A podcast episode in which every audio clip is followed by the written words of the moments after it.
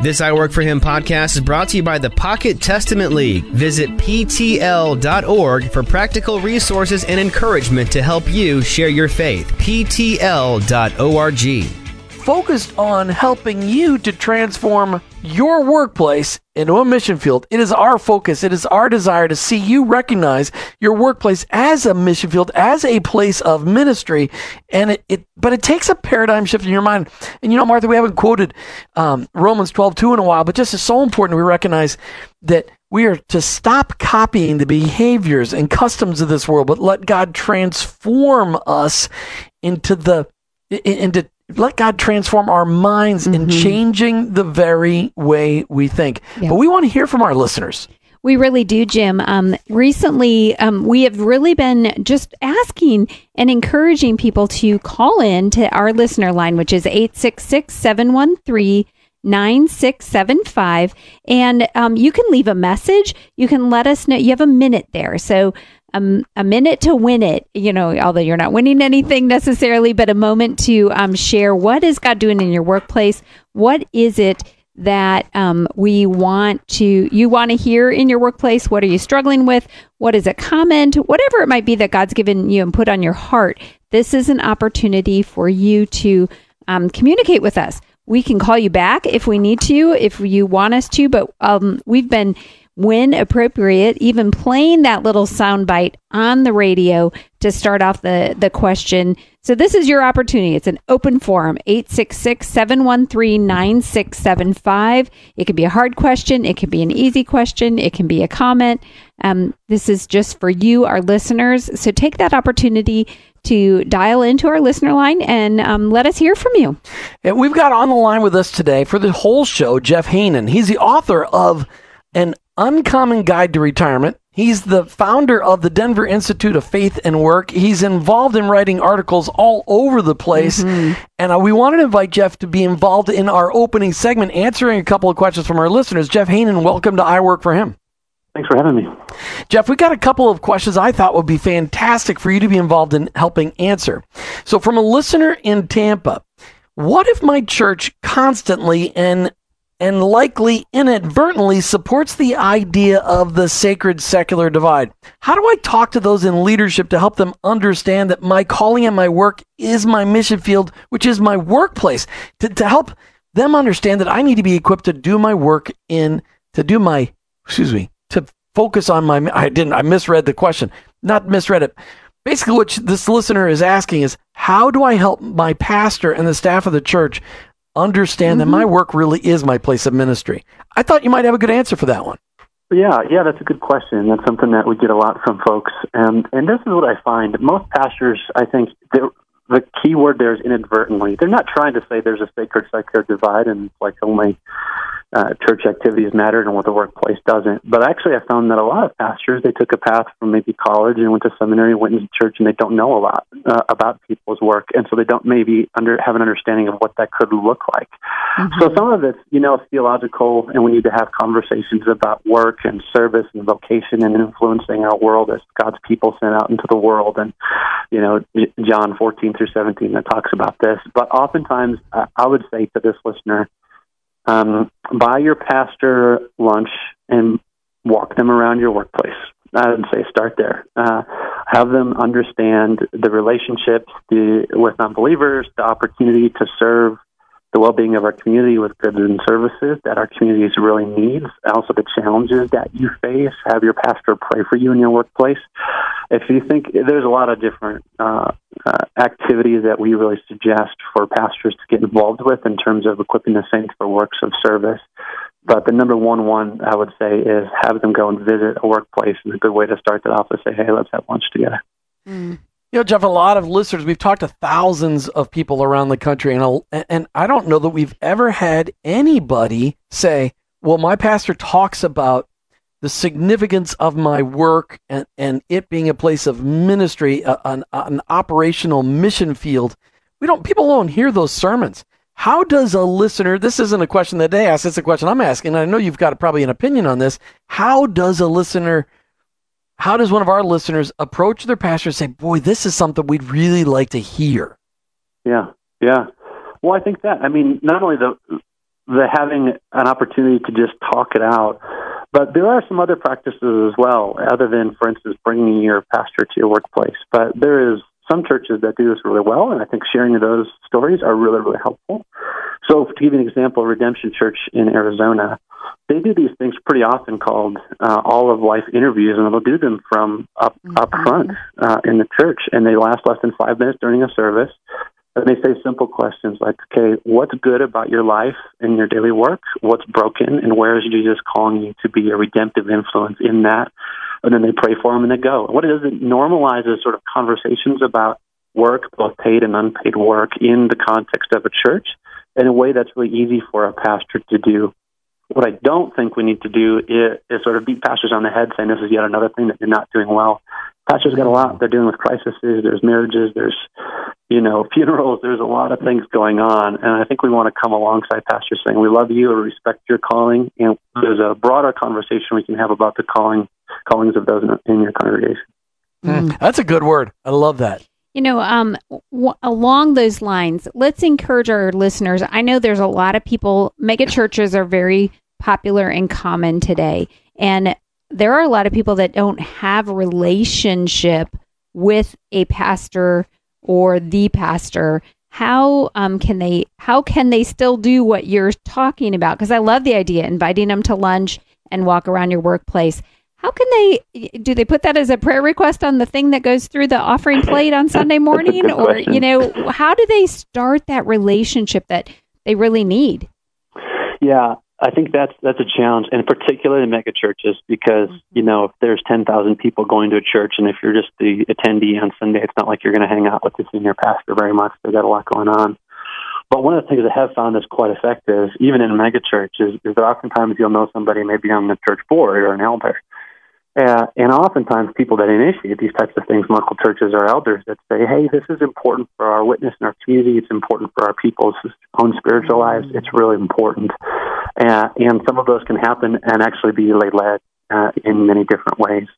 Yeah, um, that's, that's a great point because of the fact that the um, most churches that are that large, there's a deacon or elder actually like assigned to people. You know, so right. there's someone that they can connect to that has the ear of leadership. I, I like that idea because I think a lot of people just stop because they're like, I don't know anybody. I don't have any, you know, I don't have any say, but yet it's your body. It's your body of Christ that comes together that you're fellowshipping in and and building that relationship. Um, I think the deacon elder idea is a great idea to start, don't you, Jim? Yeah. I, I do. Jeff, I appreciate your thoughts on it. I got another uh, uh, question from a listener in Portsmouth, mm-hmm. Virginia. Uh, he writes, My son is going to be a senior in high school this next year. It seems that all public education focuses on today are students that are headed to college. My son's really good with his hands. Is there a future for him? Well, yeah, that's a great question. So um, the answer is absolutely yes, but it'll be a little bit more of a non traditional future than what we generally see in most high schools across America that have more of a college or bust sort of a mentality. There's been a lot of conversations uh, around a lot of secular environments, not as much, I think, in Christian environments, but of this idea of we need to equip all the things so work, so service. Those that get no college, those get some college, and then those get a four-year college degree. So there are a what I would say to um, your listener in Portsmouth, Virginia. There is multiplying uh, workplace learning programs, certificate programs.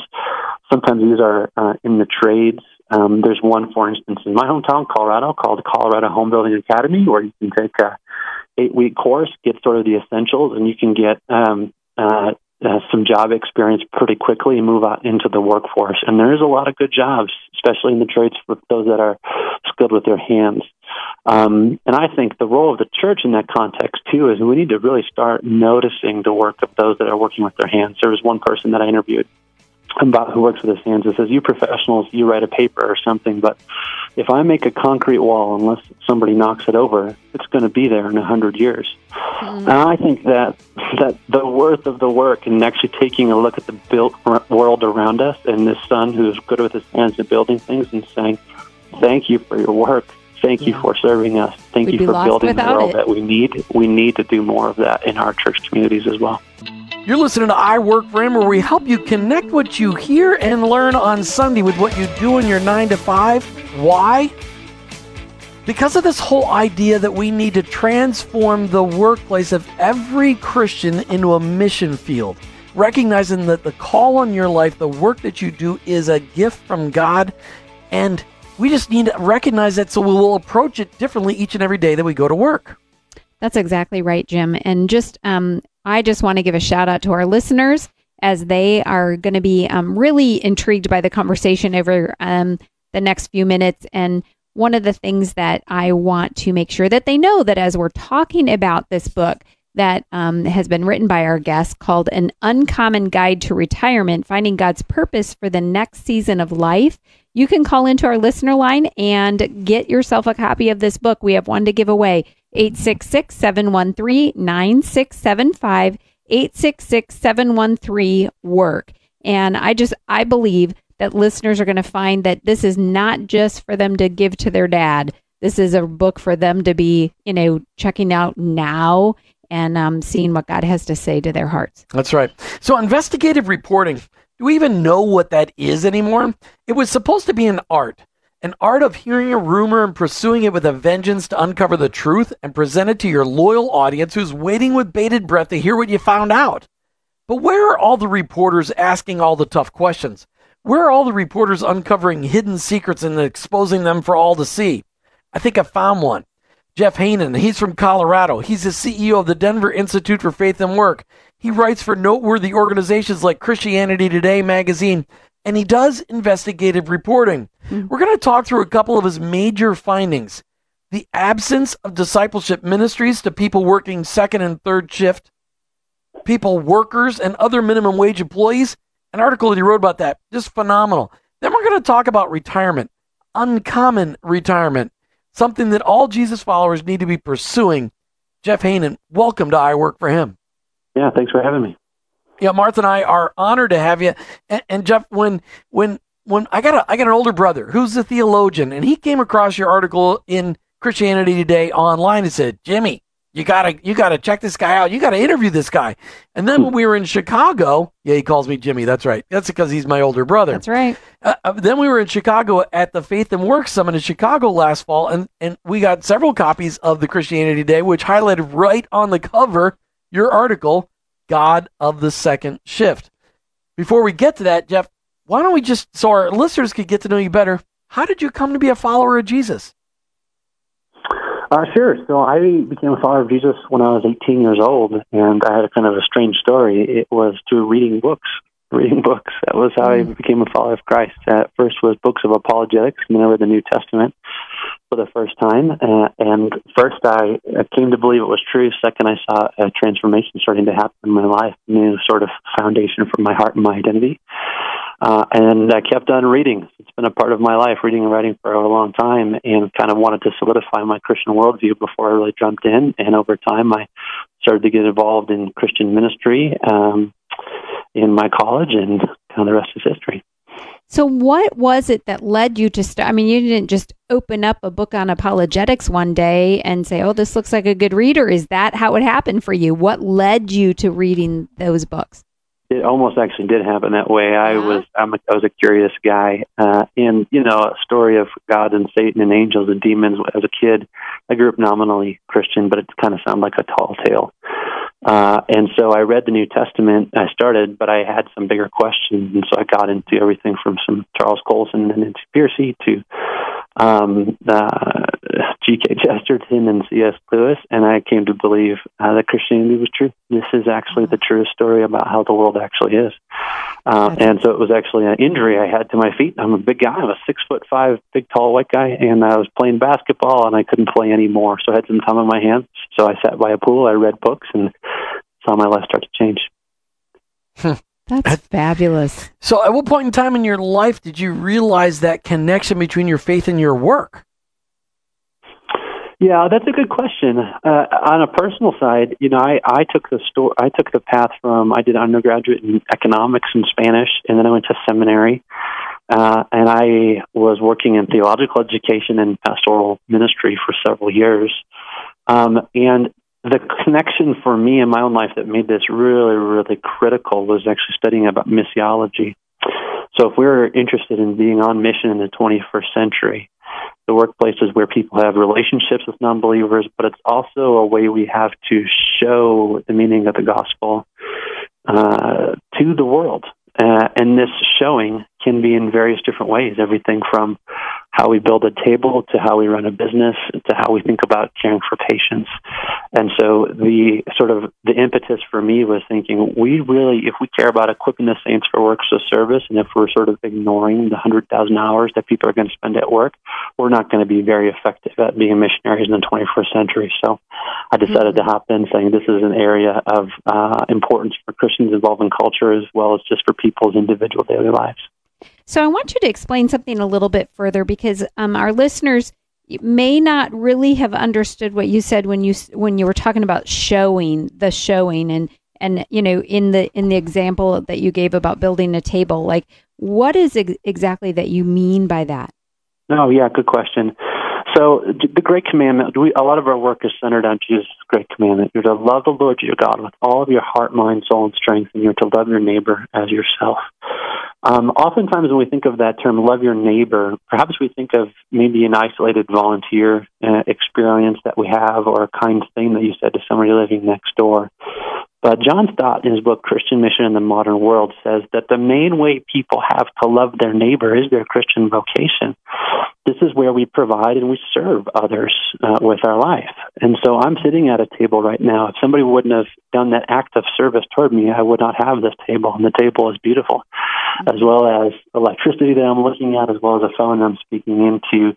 When people go to work, oftentimes we think, oh, that's just the job. But it's also an act of neighbor love. And I would say that um, in the Christian vision, it's not only about right my personal success. I think that's more the secular vision. In the Christian vision, this is a way we respond to God's voice in our life, uh, as well as we serve the needs of others in all of the complexities of the modern economy. Hmm. So you wrote this article, "God of the Second Shift." Why? Why'd you write the article? What'd you find out?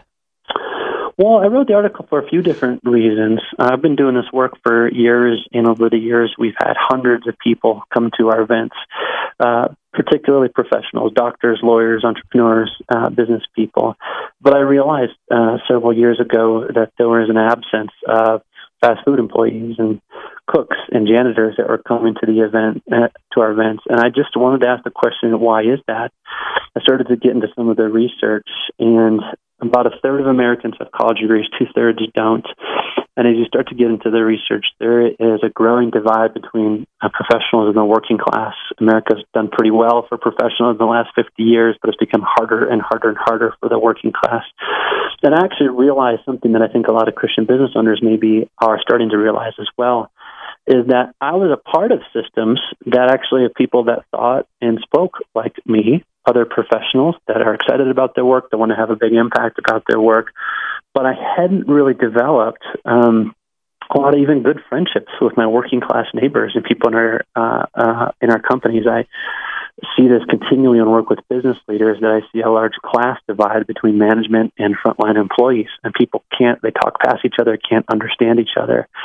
And so, one of the reasons that I wanted to write this, God of the Second Shift, is if the Faith at Work movement is really trying to equip all the saints' works of servicemen daily work, I actually think the vast majority of those are professionals and not necessarily our working class friends. That's not universally true, but that's something that I wanted to more deeply understand, even from my own life, and what it might mean for kind of this wonderful movement that we're a part of uh, to grow uh, and to spread.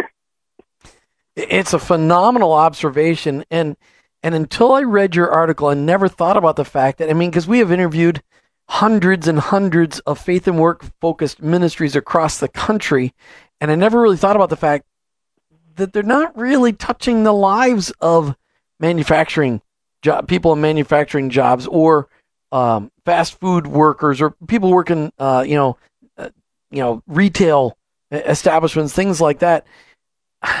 You know, so you're you're the founder and CEO of the Denver Institute of Faith and Work. How how are you addressing capturing the minds of these people and, and encouraging them in their work? And you got 30 seconds to answer that question, then we can come back to the next segment to finish Yeah. Well, that's a, it's a, honestly it's a complex answer. I think one of the things that we can start to do is what I wrote up a little bit about in the article, seeing through working class eyes. We need to start to see the world a little bit differently. I shared the story uh, in the article about a guy named Doug Mooter, whose dad worked in a factory that made cattle feed, and it was a good job that it paid enough to support his family. But he also came home every night stinking like fish oil, and he really wanted to understand his own dad's work as he was a, a journalist. Um, and he said, um, "Look, people inside of working class jobs are not thinking about living out your calling or pursuing your bliss. You're selling your time for money. And if you want to get out of the maze, which is the challenge oftentimes of our working class neighbors, and get your kids out of the maze, you have to show up every day and do something you'd rather not do. Right. I actually think we need to start really, really listening and reorienting ourselves to think, tell me about your life and your family and your community. Mm. Talking today with Jeff Haanen and he's got lots of different titles, lots of different focuses, but really the number one thing driving his life is helping you and me to connect our faith to our work and really our faith to all of life.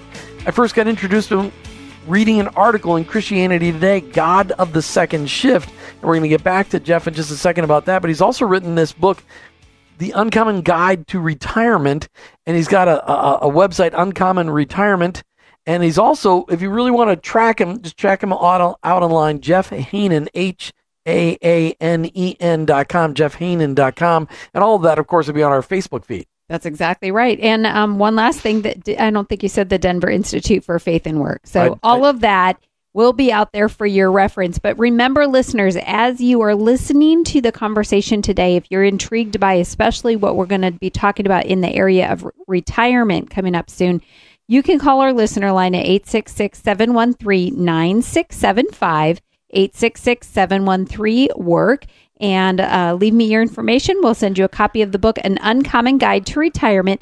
And while you're doing that, leave us a comment or something that you want us to talk about on the air in the near, near future. Jeff, I had to interrupt you when you're answering a, a phenomenal question about what is the Denver Institute of Faith and Work doing to reach these second and third shift workers, these fast food workers, retail establishment workers. You know, and, again, denverinstitute.org, denverinstitute.org. How are you touching lives? Because you got all kinds of manufacturing, you got all kinds of people living in the greater mm. Denver area. How how are you reaching these people? Yeah, that's a good question. Honestly, it's a little bit of attention for us because our organization the last five years was built around particularly serving professionals as they think about how to serve God in their work. So I wrote this article on the front end of thinking there's a there's a gap here, uh, and I think it really does start with understanding um, our working class neighbors and kind of what they're going through, the good work they're doing, that we don't oftentimes uh, recognize, as well as that the challenges they face. So the particular stuff we're doing right now is we're working on a couple things we wrote about in the article, working on issues of um, job quality uh, what's a good job and how can we design jobs that really benefit people in all areas of the company. But we're also trying to change some of the conversations that are particularly prevalent in professional communities, even around, say, do what you love. It's a very typical thing that we hear in professional communities that you just got to do what you love and you'll never have to work another day in your life. But let's admit it much of work done in blue collar America isn't done out of love for job, but Christianity says the prime motivation for work isn't enjoyment, but is love of God. Uh, whatever you do, work at it with all your heart as for working for the Lord. And um, this, I think, includes all sorts of different kinds of work. So, what we're trying to do is shift some conversations in the broader faith at work movement that we think can start to pull in our friends um, that we work with and work alongside of each and every day.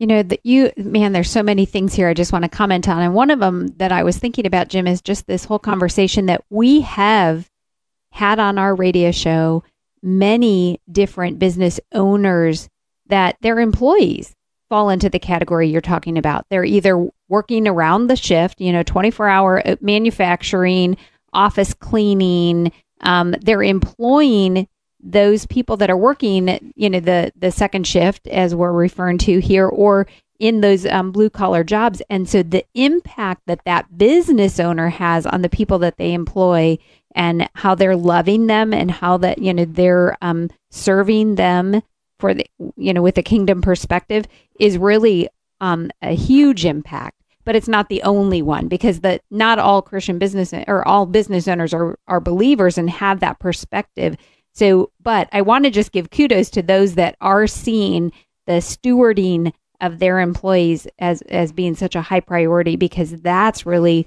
one step in this direction. Jeff, you said that it really all starts with understanding people who work in jobs that we would not classify as professional jobs. So people that are working mm-hmm. with their hands, people that are working um, with their hands and feet each and every day. Uh, how do we gain that understanding? Because a lot of people who are professionals who are listening to the show don't live in the same neighborhoods as those people working, you know, manufacturing jobs or fast food jobs. I mean, how do you gain that understanding? How do you get exposure to yeah. even do that? Yeah, that's a good. You point out that sort of geographical segregation. That is actually true. We're not living in the same neighborhoods, which I think is a problem. One of the things we can do is start to live around people that are different from us. So I think that is important. But the reality is, we're not talking about an overseas missions project here. We're not talking about necessarily the homeless. We're actually talking about the majority of workers, and the majority of workers are everywhere. I think the challenge in kind of modern American life is that we become pretty relationally um, segregated from folks. Um, my own uh, my own experience uh, is, you know, I had kids. Um, I, I mean, I grew up a single mother, taught public school. I made it through college, got a master's degree. I got my first low paying job, but because of my own kind of educational and social networks, I took a risk, a risk, and I met influential people who connected me more to other influential people. And then I, uh, I did, uh, you know, a swim team, and we met more work, uh, more professionals, uh, and I realized that I just had this reflection this last week watching my kids swim meet of the time and the money and the commitment from two parents that are working together on this is totally uh, uh, inaccessible to the majority of our working class kids in our community. I think the reality is we need to get into context where we can hear and listen. And this can be as easy as if there is a janitor that's cleaning your offices, uh, get to know them, buy them lunch, ask them about their family and what they care about, not only about their work, because oftentimes people in working class communities, they don't find necessarily the same kind of identity as professionals do in their work, but ask them about uh, their uh, what's important to them. These are not necessarily impossible conversations to have, but they probably are uncomfortable. Mm. Have you seen? I mean, again, it even goes to the churches that we go to. We tend to be segmented by occupation, even in the churches we go to. Do you see churches? Do you know of any churches out there? You, you mentioned Redemption Church in Arizona uh, uh, uh, on how they are doing all of life interviews. Who's the pastor of Redemption Church in uh, Arizona? You know, I don't even know. My friend who works at Redemption is Jim Mullins, He leads a thing called Surge Network and do a wonderful ministry and faith and work ministry. So we talk a lot about this. I interviewed Jim for the article, uh, God of the second shift because he grew up in a white working class family. He really helps me to understand. So that's why I brought so, up Redemption. So do you see churches that are doing a really good job integrating professionals and non professionals together? So interesting. The sociology will tell us that a lot of even megachurches, not only megachurches though, but even a lot of um, uh, evangelical churches in America, that they tend to feel much more comfortable to professionals for a few different reasons. Uh, so after the article, I'll tell you this story. It's kind of funny. After the article, I posted on my my personal website, jeffhaanen.com, about the article, and a guy commented on it. And it, the comment was about church. He says, Imagine going to church, and the back of your uh, worship set is a bunch of old copiers and printers. Well, that's how I feel when there's a bunch of pallets that are on the back end of your worship set because pallets and old wood is cool. For us, that's just old wood. that's terrible throwaway wood. And I'm like, wow, Joanna Gaines and the Etsy movement, that actually is very much a part of the ethos of a lot, a lot of kind of professionalized churches. But to say that, there is also a lot of good churches in America. Uh, they're probably not as big necessarily, but there's a lot of good churches that have working class communities that are in it. They do a lot of potlucks and barbecues.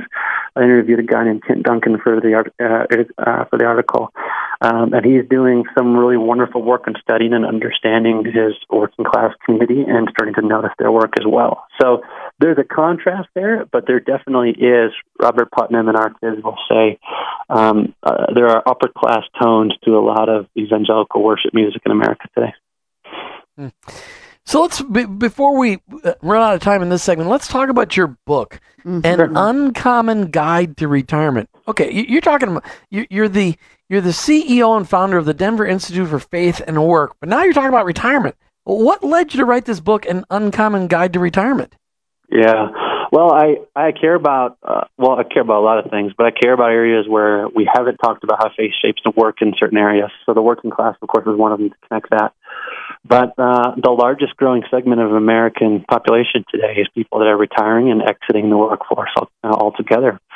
So part of it was actually saying, well, what does it mean if you're retiring, you know, anywhere from 62 to 67? Uh, what does it mean to live a long, healthy, good, fruitful life, even in or even after retirement? Uh, a part of the question too is even um, I saw my own parents go through retirement and asking questions about, okay, now what? What do I do? Mm-hmm. Uh, what is my sense of purpose? What does it look like for me to um, live a good life. Uh, and there were some real hard, difficult questions about calling in that season of life too. Um, the stats around the folks that are moving into retirement too is pretty stunning too. So I think there's a great opportunity as the world is aging, actually across the developing world, to talk about what does mission look like later in life. So, what have you seen? Have you met some retirees that get it? Because this is a passion. This is a personal passion for mine. We actually developed and, are developing the I Retire for Him uh, covenant. Just hey, people, uh, oh, people that are we call them chronologically superior because of Grant Skeldon out of Dallas, Texas, who wrote the book The Passion Generation. He wrote it specifically to retirees, and he says, please. Us younger generations want to run alongside you guys. We we need you to feed into our lives. Do you see anybody I mean, what, what, are you seeing happening? Because we, we need to shift this because the people that are chronologically superior, the mm-hmm. young people desperately need them in their lives. Yeah, I think this is both, and you're touching on one of those things of mentoring or what I call intergenerational friendship in the book. That we can do a better job in churches as well as in workplaces of really developing strong friendships. Um, yeah, there are people that are doing this really well. There are people in uh, across America that are starting to pause and say, "What is the culture around retirement? Is that something that I really want? Is the retirement vision of the the dream on the beach is that what I want or not?" There's people that are starting to pause and take seasons of rest before re-engaging in seasons of volunteering or work or caring for family. Um, there are people on there. One of the people that I wrote about um, in the book is a guy named Gary Vanderark. He's a retired physician. He's in his late 70s. And um, as he has uh, slowed down, in some senses, he hasn't slowed down. He had an enormous influence on me as well as on nonprofits around our community. He continually serves on boards. He continually right. teaches. He has more time for grandkids. Um, and he's coming out of a deeply healthy heart. And so when I asked him about kind of why don't you retire, he says, look, I believe it's more blessed to give than to receive. So I keep on giving so I can get more blessing. That's right. I'm like, that's a good way. That's a good way to think about it. And it there is. are people doing that. You're listening to I Work for Him radio show with your host, Jim and Martha Brangenberg. We've been talking with Jeff Haanen from the Denver Institute for Faith and Work, uncommonretirement.com, jeffhaanen.com, denverinstitute.org. You just, this is, there's just so much out there that Jeff is, that you're connected into you know, right before the break, we were talking about your your book, An Uncommon Guide to Retirement, and, and is it possible for Christ followers to find biblical purpose in their retirement years? Well, yeah, of course. I think we can find re- I can, we can find biblical purpose in any years. Uh, one of the things I think I put a little quote from Dwight Moody. It says, "Don't expect to wake up when you're 65 and all of a sudden have this sort of magical sense of purpose what you're going to do with your life. If you didn't have it in your daily work, you probably won't have it in your retirement. So these conversations go hand in hand about work and retirement. But one of the things that uh, I talk about in the book that I think is an important practice for us to consider is that a lot of people move into retirement and move immediately move into the vacation mentality. Here's all the things I could never do, and I'm now going to do it. I'm going to see these things and go these places. But the word vacation comes from a Latin root which means to uh, empty, and often things oftentimes we try to empty or vacate uh, our lives rather than take a season of deep rest and actually ask where God is calling us to do, uh, what God is calling us to do this next season. So, to your question of what does it look like to find biblical purpose, I actually think it's a little counterintuitive, but I think first we need to think about taking a season of sabbatical rest to quiet the heart, heal past wounds, and reengage as Jesus' followers in the next season of life. So th- those are points that you're talking about in this book, An Uncommon Guide to Retirement? Yeah, that's right. That's the second chapter is on sabbatical. The third is on calling, and then the fourth is on work. Beautiful. So, so, don't forget to callers can call in and get a copy of the book at 866 713 9675. I sound like a broken record today, don't no, I? Don't. But I want to make sure that the listeners know that the you know this is an intriguing conversation, but we cannot possibly talk about every aspect of it. As you've heard, Jeff Haanen has a big vision big purpose on his life. And so, one of the things that you can get as a resource today is an uncommon guide to retirement by calling 866 713 WORK. And also, check out on Facebook, we've got a new Facebook page, I Retire for Him, right? yes, we're, it is not, no. it is not up to speed yet, no, not, but, but I just saw my dad just posted another thing while we've been talking on the air. So people can check out our very new, very undeveloped I retire for him Facebook page. And it's I retire, the number four, him. And, and understand our point is to be uh, uh, uh just driving this conversation. It's not like we're going to have some product that we push, but mm there's so many great organizations we run into out there that are just opening up this idea, Jeff Haanen, that, that retirement, that it's not supposed to be uh, 30 years of getting seashells, playing golf, and and watching the grass grow in your backyard. That, that God never intended for us to check out? Yeah, that's a good question. The stats say that there's two activities in retirement that grow more than any other. One is entertainment, and number two is home improvement. Uh, and so I think as to push across those and saying those are fine. You know, uh, we're not against taking a vacation or watching the occasional movie and hanging out with your friends. Those are all wonderful things too. But the calling of God, the mission of God, those things don't change. What I think that we do need to think about and really embracing in our Christian communities is pushing against sort of uh, entertainment vision of retirement and embracing what I would call an elder vision. There's a strong tradition in the Bible of elders, people of wisdom and blessing that were there for a future generation that you shared your experience in your life with um, and, that uh, had a critical influence even on the shaping of uh, Israel's history. Uh, and not only in terms of elder, in terms of like the New Testament office, something to do at your church, but somebody uh, that is actually having uh, influence. Cicero says the crowning grace of old age is influence. And I don't think we think about that retirement. We don't think about, we actually think about retreating from life rather than saying, how am I going to shape future generations? There's a great opportunity for Christian people to say, uh, as the world ages, uh, we can be engaged as elders in our communities. So, how is the Denver Institute for Faith and Work engaging the retirement community, the Christ centered retirement community, how uh, that that have past professional or work experience how are you engaging them with your younger members oh with our younger members. Well that's a good question. We're just starting off with some resources and thinking about this because i think it's an underdeveloped conversation. We've got some resources on uncommonretirement.com we are doing uh, an event in august here in the denver area for pastors and financial advisors as well as folks moving to retirement but really uh, financial advisors are the people more than any that talk about retirement and getting a biblical vision into uh, their uh, hearts and minds think is really critical as well. Uh, and then we're I'm going to be talking too about the ways churches can spur on intergenerational friendships inside of congregations. Oftentimes, I think one of the models of church in the last since really the seeker movement started in the 70s and 80s has been age segregation. Youth group over here, then the young marrieds, you know, and the young singles, and then you have the seniors ministries. But really we need to start pushing against that and bringing together the preschoolers and the elderly, the, the, the older folks, and then people in retirement, and even young professionals. Like we need to start bringing them together and asking questions of common purpose. I love that, and you're right. That's something we've we've pounded the drum on several times. We've got to stop age segregated small groups yeah. because because chronologically superior people need to be hanging out with the younger people because the younger people desperately need them.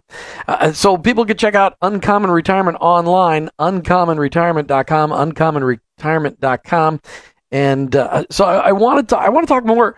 There's so much more stuff I want to talk about, but you've got a manifesto for financial advisors. Talk about that. What is this manifesto all about?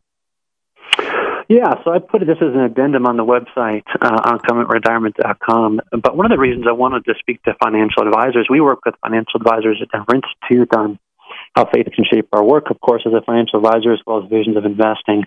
But the people that talk about retirement more than anybody else in America are people who work in financial services. And I think there's a good way to talk about it, and there's a very broken way. I think the broken way, the cultural way, says we need to drive people to give more and more money to save for retirement that they probably won't save enough and cause kind of unending concern and fear of whether or not I've saved enough. Actually, the stats that when people retirement is that they tend to give less money when they move into retirement because they're afraid financially. I think there's a good way to push against this, and a few things that I talk about in this manifesto is that financial advisors have a really important part to play uh, in an aging world in helping people save money for when they can no longer work, to live a life of generosity, to invest in businesses that align with God's good purposes for the world, to spend wisely, and then to really help people to. I think it's something that become cultural to say, what do seasons of work and rest look like over the course of a lifetime? So the idea of you're going to save up your big principal and then spend it all down for 20 to 30 years, that kind of needs to go to bed, I think. Leviticus 25 has this vision of you work for a season and then you rest for a longer season and then you work and then you rest. Actually, I think that's a, that's a biblical paradigm based in the Ten Commandments of seasons of work and rest that makes sense. And I think financial advisors could start asking some better questions there. That's a good word. Love that. It, it really is because we were, you know, we just met with a friend of ours who was on a sabbatical for three months, and that is a lost um, concept. I think I don't even think our kids would know what that word means, hmm. and yet what a what a beautiful thing. You know, it's just like training for anything. You train and then you rest, and you train and you rest because your body needs to recuperate. Yep. I'm really drawn to this idea. I, well, we have one of our listeners from Canton, Georgia, last night said to me, Jim, you probably could use a sabbatical after six and a half years on the radio. I'm like, yeah, that would be a dream. If I could get a 72 hour sabbatical, it'd be really neat. All right, Jeff, we want to talk about the Denver Institute for Faith and Work. We got a couple minutes left. What's what is the biggest issue that you see in your community? And I know Denver's a big area with millions of people. What's the biggest issue you see in your community that the Denver Institute for Faith and Work is addressing? Well, there's a lot in our community that we're addressing, but if I was just going to choose a single one, it would be this. Um, work is not about your personal success or yourself. It's about loving God and loving others. We live in a very independent, very hyper individualistic uh, culture where people, whether they're working or whether they're going to the mountains on the weekend, tend to think about how this fits into their own best version of themselves. Uh, and I say, if we're going to push on anything as Christians, um, this is about dying to self and living to God and living for the sake of our neighbors. So, if we were going to change any one paradigm in our city as well as in others across America, I'd say the vision of work about your own success versus uh, responding to God's voice um, and caring for the needs of our neighbors. That would be the that would be the biggest issue. Though we certainly we talk on all sorts of civic issues in our city. Speak to our listeners. Last question, twenty five seconds give them give them a little advice on today that they're listening. How can what's the best way that they can express living out their faith in their work today? Yeah, uh, that's a good question. I think it starts with our personal spiritual formation, taking your personal, uh, maybe even uh, time of prayer, uh, Bible study, celebration, bringing those, integrating those into your own work life. People are going to look at the people of God and think, is that something that I want? Or is that person isolate their faith from their work? Does that person uh, are they angry? Well, what does that person look like? And so, who we become is the best right. witness we have. Um, Jeff Haanen, thank you so much for being on iWork today, for sharing about the Denver Institute for Faith and Work, about uncommonretirement.com, and about the God of the Second Shift. Your article. Thank you, Jeff. Thanks for having me. Mm-hmm. You've been listening to iWork for Him with your hosts, Jim and Martha Brangenberg. We're Christ followers. Our workplace, it's our mission field, but ultimately, I, I work, work for him. him.